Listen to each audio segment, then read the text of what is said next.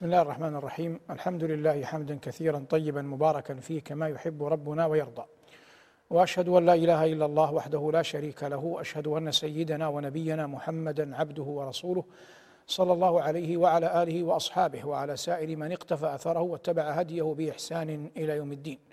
أما بعد أيها المباركون فهذا لقاء وإطلالة متجددة مع برنامجكم روح المعاني. وهذا اللقاء يحمل في هذه الحلقة عنوان مفاتح الغيب. والنبي صلى الله عليه وسلم قال كما أخرج الإمام أحمد في المسند قال حدثنا وكيع حدثنا سفيان عن عبد الله بن دينار عن ابن عمر أن رسول الله صلى الله عليه وسلم قال مفاتح الغيب خمس لا يعلمهن إلا الله. ثم تلا إن الله عنده علم الساعة وينزل الغيث ويعلم ما في الأرحام وما تدري نفس ماذا تكسب غدا وما تدري نفس بأي أرض تموت. إن الله عليم خبير. هذه الآيات المباركة ختم الله جل وعلا بها سورة لقمان. وسورة لقمان سورة مكية سميت باسم عبد صالح. والقرآن جاء بتسمية أسماء عباد لله صالحين على ضربين. منهم أنبياء مثل يونس وإبراهيم وهود. فهؤلاء سميت صور كثير سميت بعض صور القرآن بأسمائهم ففي القرآن سورة إبراهيم سورة يونس سورة هود وهؤلاء كلهم أنبياء. وسميت صور قرآن بأسماء قوم صالحين غير أنبياء مثل سورة آل عمران فإن عمران لم يكن لم يكن نبيا. وبسورة لقمان فإن لقمان لم يكن نبيا. وبسورة مريم وكذلك مريم لم تكن نبية. قال الله جل وعلا عنها وأمه صديقة. السورة هذه ختمت بهذه الآية الكريمة إن الله عنده علم الساعة. العرب تعرف في كلامها ما يسمى بالحصر والحصر له طرائق. حتى يكون هناك حصر أو قصر يكون هناك طرائق. منها تقديم الجار والمجرور. فقول الله جل وعلا إن الله عنده علم الساعة. أصلها إن إن إن علم الساعة عند الله. فلما قدمت كلمة عند دل ذلك على الحصر. فأصبح علم الساعة محصور على ربنا جل وعلا. أصبح حصر صفة على موصوف صفة على على موصوف. وللتقديم والتأخير شأنه الكبير في القرآن. فمثلا آسيا بنت مزاحم لما دعت ربها قالت رب ابن لي عندك بيتا في الجنة. وأصل الكلام في غير القرآن رب ابن لي بيتا عندك في الجنة. أن تقول رب ابن لي بيتا في الجنة عندك لكنها قدمت عند. فأرادت الجوار قبل الدار. فأرادت الجوار قبل الدار. هنا قدم الجار والمجرور لفظ عند لكن ليس المقصود كالأول وإنما المقصود الحصر. أما هناك المقصود نيل الشرف وعلو المكانة. قال الله جل وعلا إن الله عنده علم الساعة. وقد تحدثنا كثيرا عن الساعة في حلقتي فقد جاء أشراطها.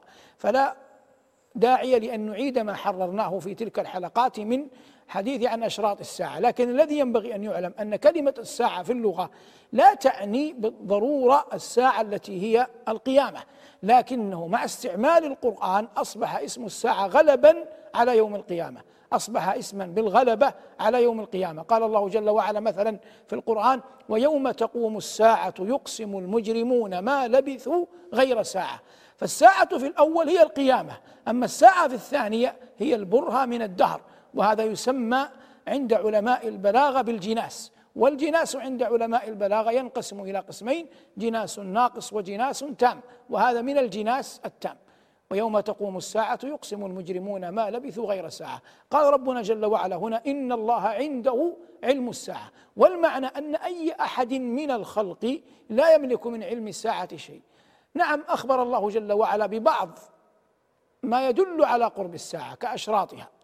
أو كأن الساعة لا تكون إلا في, جمع في يوم جمعة كما أخبر نبينا صلى الله عليه وسلم. لكننا إذا تأملنا قول جبريل للنبي صلى الله عليه وسلم ما المسؤول عنها؟ أي الساعة. بأعلم من السائل علمنا أنه إذا كان محمد بن عبد الله صلوات الله وسلامه عليه وجبريل عليه السلام لا يعلمان متى الساعة فغيرهما من باب من باب أولى. إن الله عنده علم الساعة ثم قال ربنا وينزل الغيث. الغيث هو المطر لكن الغيث يطلق غالبا ويراد به الرحمة والمطر يطلق غالبا ويراد به ويراد به العذاب. قال الله جل وعلا فساء مطر المنذرين. ثمة معارف مهمة في قضية الغيث. يجب أن يعلم أنه ليس بعام أمطر من عام وأن ما ينزل من السماء واحد لكن الله جل وعلا يصرفه ها هنا وهناك. والمطر إنما يكون من السحاب ولا ينشئ السحاب إلا الله جل وعلا. ثم يتكفل به ملك يقال له ميكال ينقله من ديار إلى ديار ويسوقه بأمر الله جل وعلا.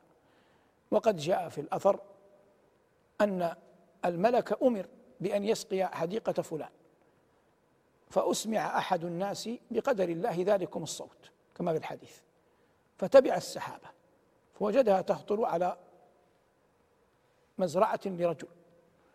فجاءه وسأله عما يصنعه بنتاج مزرعته. فأخبره أنه يجعل ثلثا لله وثلثا يقوت به أهله وثلثا يرده للمزرعة. وهذا التقسيم استحسنه كثير من الناس في قضية ما يصرف به ما يمن الله جل وعلا به عليه من العطاء والرزق. المراد هنا أن الله يقول وينزل الغيث جدب الديار. يحدث في النفس انكسارا لله الواحد القهار. والناس جبلوا فطرة على أن الغيث إذا نزل يستبشرون. قال الله جل وعلا وهو الذي ينزل الغيث من بعد ما قنطوا وينشر رحمته وهو الولي الحميد. وقال فإذا أصاب به من يشاء من عباده إذا هم يستبشرون. وقد كانت العرب تفرح بالأيام التي فيها الغيث وينشدون الأشعار في نزوله. ويتحدثون به ويسألون عنه. ويقولون إن الحجاج ذات يوم كان كلما دخل عليه وافد من العرب يسأله عن عن الغيث. فصادف أن رجلا لم يكن يبلغ من البلاغة والفصاحة من سبقه فكان كلما قدم أحد وسأله الحجاج كان ذلك يطيل في الحديث ويبدع ويأتي بألفاظ جزلة. أولا رجاء أن يعطيه الحجاج أو على الأقل أن يكف الحجاج بأسه عنه. فكلما فرغ من فلان قال وأنت وأنت وأنت حتى أتى إلى أحدهم فقال وأنت. قال يا أيها الأمير منذ أن خرجت وأنا أمشي في الطين حتى وصلت إلى الأمير لأنه لا يملك ألفاظا مثلها. مع ذلك كان الحجاج يرى أن جوابه هذا فيه مع الاختصار الكثير من دقة العبارة.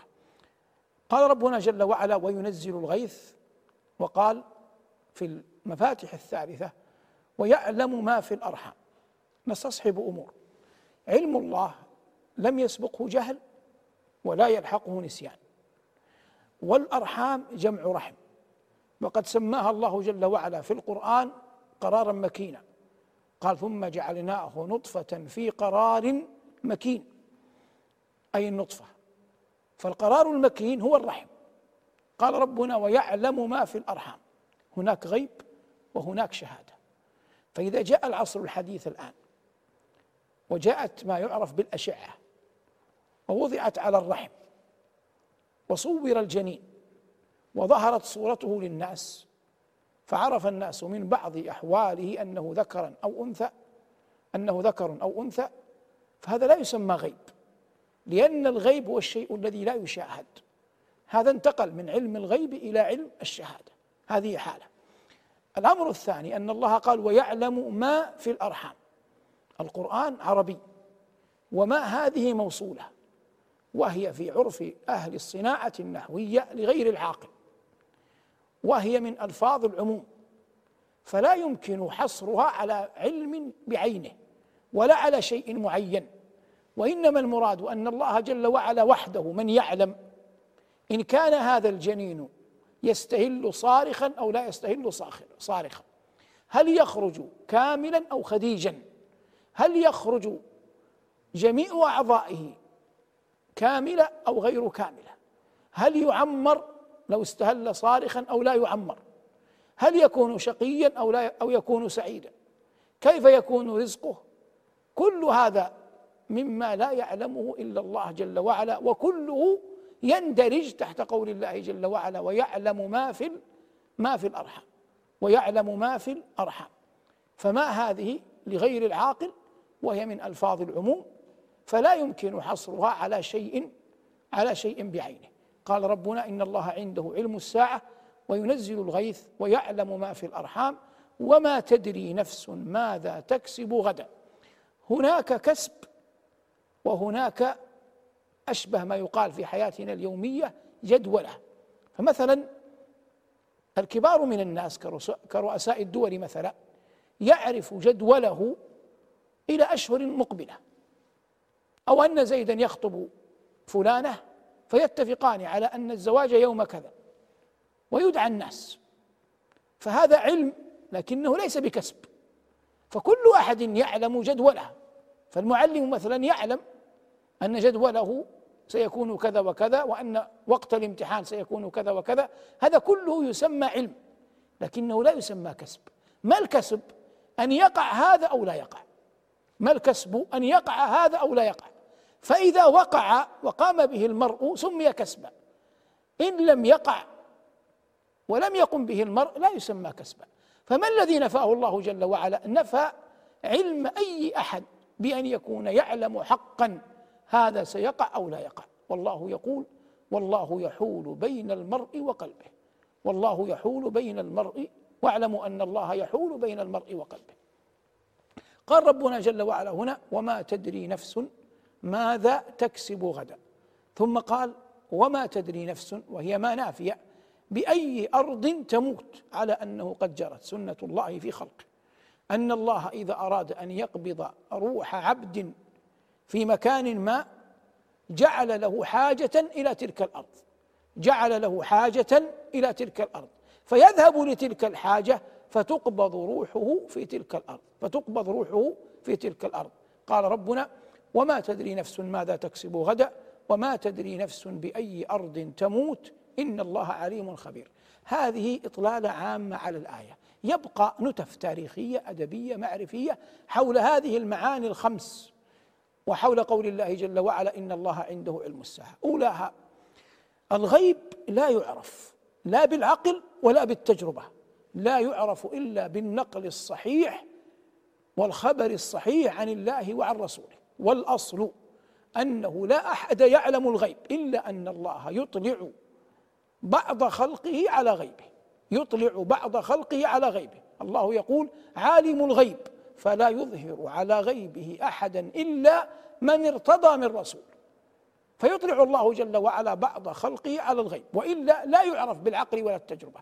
أين الدليل على أنه لا يعرف بالعقل ولا التجربة؟ كان بعض المنافقين يعيش مع النبي صلى الله عليه وسلم في المدينة. ولولا أن جبريل أخبره بهم لما عرفهم. يقول الله ومن أهل المدينة مردوا على النفاق لا تعلمهم نحن نعلمهم سنعذبهم مرتين. فإذا جاز على سيد الخلق أن يكون عنده من يدخل بيته ويحضر صلاه الصلاة معه في مسجده وهو لا يعرف أنه منافق جاز على غيره من باب أولى أن يخفى عليه كثير من الأشياء ولا تكلف الأنفس ما لا تطيق وليس لك من الناس إلا الظاهر. ومنه فعل الخليل إبراهيم عليه السلام فإنه قام إلى خيار بقره وذبح عجلا لأضيافه وهو لا يدري أنهم ملائكة. وكذلك لوط عليه السلام ضاق بهم وساء ساء بهم وضاق بهم ضرعا ومع لأنه لم يدري أنهم ملائكة حتى أخبروا إنا رسل ربك لن يصلوا إليك. فهذا يبين أن ما يزعمه البعض اليوم من اطلاعه على علم الغيب كل ذلك باطل محال إثباته. لكن قد يقع أن الكهنة بقدر الله. يقفون على شيء عن طريق الجن يسترق الجن السمع فيلقيه لدى الكاهن. تبقى طرائق أخر يدل يعني يكون الإنسان يعلم فيها شيئا بقدر الله عما سيقع لكن لا يجزم بها تدخل تحت باب الظن وهو ما يعرف بعلم الرؤيا وما علم الرؤيا الأصل أن هناك ملك. هذا الملك يطلعه الله جل وعلا على اللوح المحفوظ. الملك يطلع على اللوح المحفوظ فيعلم شيئا مما فيه أو بعضا مما فيه. عن حال فلان ابن فلان مثلا يوم كذا. فهذا الملك لم يصبح الأمر بالنسبة له غيب لأن الله جل وعلا أطلعه. ثم هذا الملك يأتي لصاحب الشأن في منامه أو لغيره فيضرب له مثلا يضرب له مثلا في منامه. فهذا المثل الذي ضرب يسمى رؤيا. فإذا أصبح الرجل الرائي للرؤيا عرض هذا المثل على ما يعرف بالمعبر. فالمعبر يفك طلاسم الغاز ذلكم المثل. ويخبر صاحب الرؤيا بها. بعد حين بقدر رب العالمين وإذنه يقع الأمر. فلا نقول إن المعبر يعلم الغيب محال لكن القضية وقعت على النحو الذي رأيت.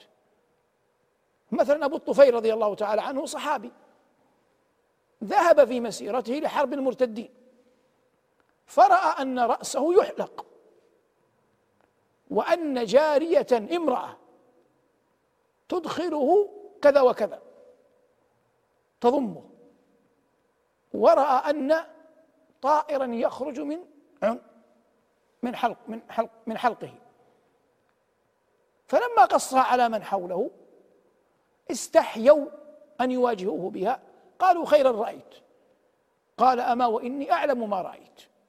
فأما الجارية التي أدخلتني في كذا وكذا فالأرض أموت وأوارى فيها. وأما حلق رأسي فإني أموت شهيدا. وأما الطائر الذي خرج من فمي فهذه روحي. فكان الأمر كما قال. شهد المعركة وطعن ومات شهيدا رضي الله عنه وأرضاه. فعلمه بالشيء كيف وقع. لا يعني ذلك علما بالغيب. وإنما هو ملك ضرب له المثل فاتقن هو معرفه كيف ضرب المثل وما أراد الملك بذلك بذلك المثل. نبينا صلى الله عليه وسلم رأى قبل أحد أن في سيفه ثلمة ورأى بقرا تنحر. سيف الإنسان عصبته الذي يذود بها. فكانت الثلمة التي في السيف استشهاد عمي حمزة والبقرة التي تنحر موت كثير من أصحابه. ما العلاقة بين البقر والصحابة؟ لا توجد علاقة لأن البقر حيوانات. والصحابة من بني آدم لكن العلاقة لفظية. فلفظ بقر على وزن بشر. العلاقة لفظية. فلفظ بقر على وزن على وزن بشر. هذه طريقة أخرى في قضية ما يريد الله جل وعلا أن يطلع به بعض عباده على الغيب.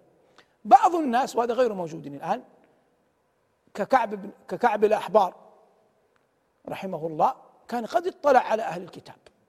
اطلع على شيء في أهل الكتاب والتوراة. وإن بدلت وحرفت إلا أنه بقي فيها شيء محفوظ. فكان كعب قد اطلع على كثير من أهل الكتاب وعرف كثيرا من الأخبار. فيقصها فتقع كما أخبر. لا أن كعبا يعلم الغيب. قل لا يعلم من في السماوات والأرض الغيب إلا الله وما يشعرون أيان يبعثون. فكان كعب يخبر عبد الله بن الزبير أنك ستموت على يد رجل من ثقيف. وهذا من عجائب العلم. كان يخبره أنك ستموت تقتل على يد رجل من ثقيف. فكان عبد الله يتحرى هذا حينا يصدق وحينا لا يصدق. لما ظهر المختار بن أبي عبيد وهو من ثقيف وحارب الحج وحارب عبد الله بن الزبير بعث عبد الله بن الزبير أخاه مصعبا لقتال المختار. فقتل مصعب من؟ قتل المختار بن المختار الثقفي. فقال عبد الله رضي الله عنه كلما أخبرني به كعب وقع إلا قوله إنني سأقتل على يد رجل من ثقيف وما أراني إلا قتلته. هو يتحدث عن من؟ يتحدث عن المختار. نسي أن الله ادخر له من؟ الحجاج بن يوسف. فجاء الحجاج بن يوسف وغزا مكة وطوقها وحاصرها وقتل عبد الله بن الزبير وصلبه في الخبر المعروف. فوقع ما أخبر به كعب رحمه الله. وليس معنى ذلك أن كعبا يعلم الغيب لكن هذا قرأه في أخبار الأولين. كما أن من أرشد سلمان الفارسي إلى النبي صلى الله عليه وسلم أتاه ثلاث أمارات فهذا كله كان موجودا في التوراة. والله يقول الذين آتيناهم الكتاب يعرفونه كما يعرفون أبنائهم إنما كعب رحمه الله اطلع على شيء منها. فهذه من الطرائق التي يمكن أن يستدل بها في فهم أنه لا أحد يعلم الغيب إلا الله لكن هذه الإشارات تقع بقدر الله. الله لما يقول جل ذكره وأنا كنا نقعد منها مقاعد للسمع عن الجن فهذا يدل على أنهم كانوا يصلون إلى خبر السماء. لكن هذا الذي كان يصلون إليه امتنع وقت بعثة نبينا صلى الله عليه وسلم. ويقولون إن هندا زوجة أبي سفيان أم معاوية كانت تحت رجل غيره يعني زوجة لرجل غيره. فذات يوم زوجها قادم وهي خارجة ورجل خارج من بيتها. فظن بها زوجها السوء. فلما ظن بها السوء نفت عن نفسها ما اتهمها به. فنشأ نزاع بين أبيها وبين زوجها. فقبل أن يحتكم إلى أحد كهنة العرب كاهن كان في اليمن. فقبل أن يخرج أبوها عتبة قال لها يا ابنتي لا حاجة لي أن تفضحيني بين الناس إن كان ثمة أمر فأخبريني. فبينت لأبيها أن شيئا مما قاله زوجها لم يحدث. فخرج زوجها وأبوها وبعض قومها وذهبوا إلى الكاهن. اختبروا الكاهن قبل أن يصلوا إليه. ثم صفت كاه هند مع النساء. فأخذ الكاهن يمشي ويقول لكل أحد قومي أنت فلانة قومي كذا قومي كذا. حتى وصل إلى هند. فقال قومي لست ببغي ولا زانية تلدين ملكا يقال له معاوية. قومي لست لست ببغي ولا زانية تلدين ملكا يقال له معاوية. فقام زوجها تشبث بها. قالت هيهات ليس إليك. يعني يولد لمعاوية لكن ليس منك.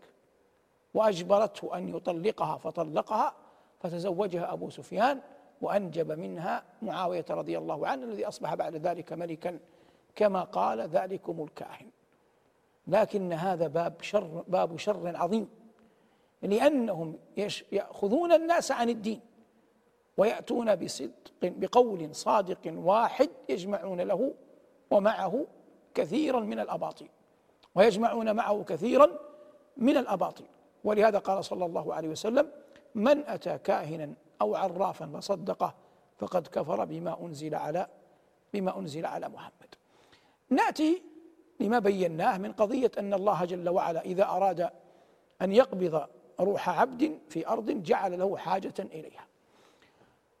أبو أيوب الأنصاري رضي الله تعالى عنه وأرضاه هو الذي سكن النبي صلى الله عليه وسلم في بيته. ومع ذلك أين قبر؟ قبر على مشارف تركيا اليوم. لما خرج يزيد بن معاوية يغزو القسطنطينية.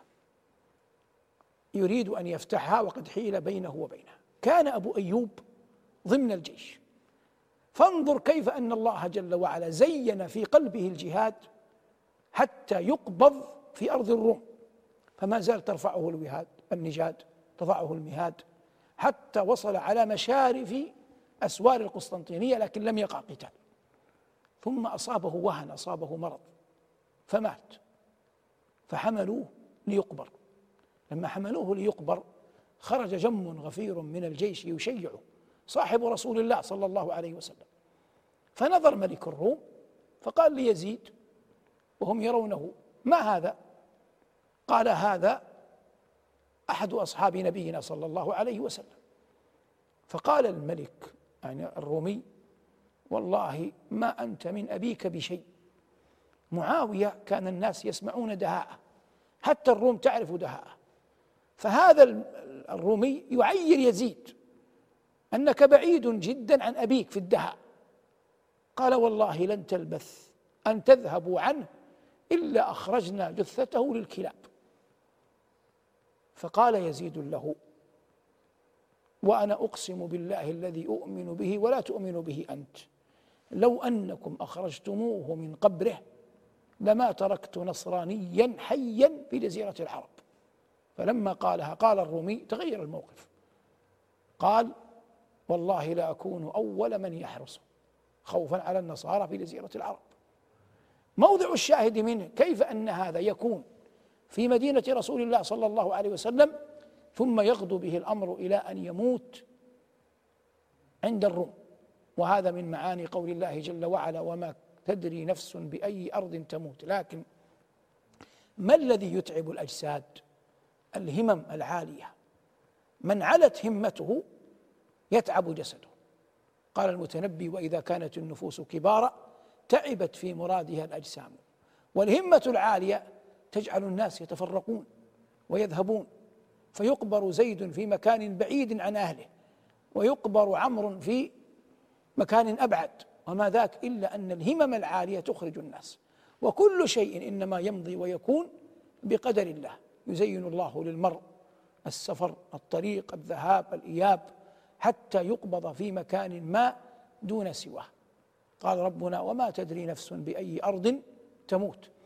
كما أنه من قول الله جل وعلا حول قول الله وما تدري نفس ماذا تكسب غدا أن الرجل قد يبيت ليله يهيئ أمرا ثم لا يلبث أن لا يراه شيئا وهذا يقع في أحوال السلاطين والملوك والأمراء أكثر وأكثر. يقع عند السلاطين والملوك والأمراء أكثر وأكثر فيكون التبديل على ما يصبون إليه من أمور وأحوال أكثر من أكثر من غيرهم. قال ربنا جل وعلا وما تدري نفس ماذا تكسب غدا وكم بيت الإنسان شيئا ثم لا يلبث الا يقع منه الا يقع منه شيء. وقد مر معنا أن هارون الرشيد لم يشأ أن يكتب شيئا في الملك وولاية العهد إلى ابنه المعتصم لأنه كان ثامن أبنائه. وغالب الظن عنده أن شيئا من الملك لن يصل إليه. ومع ذلك وصل الملك إليه بل إن جميع من ولي الخلافة من بني العباس بعد المعتصم كان من ذريته. جل من ولي الخلافة بعد المعتصم كان من كان من من ذرية المعتصم نفسه. مع أن أباه لم يكن يظن أبدا أن شيئا من الملك يصل يصل إليه. في الأرحام يذهب بعض العلماء إلى أنه يمكن أن تحمل المرأة الجنين أربعة سنين. ونقل هذا عن مالك رحمة الله تعالى عليه. في أن المرأة يمكن أن تحمل الجنين أربعة سنين. لشيء شاهده وواقع رآه. في جارة له حملت مرتين في كل حمل يكون حمل جنينها أربعة سنين. وبعض أهل العلم ينفي أن يقع هذا ونحن لا نستطيع أن نفصل فيه لكننا نستطيع أن نقول إن الله جل وعلا جعل أطوار خلق بني آدم في سبع. قال بعدها السابعة ثم أنشأناه خلقا آخر.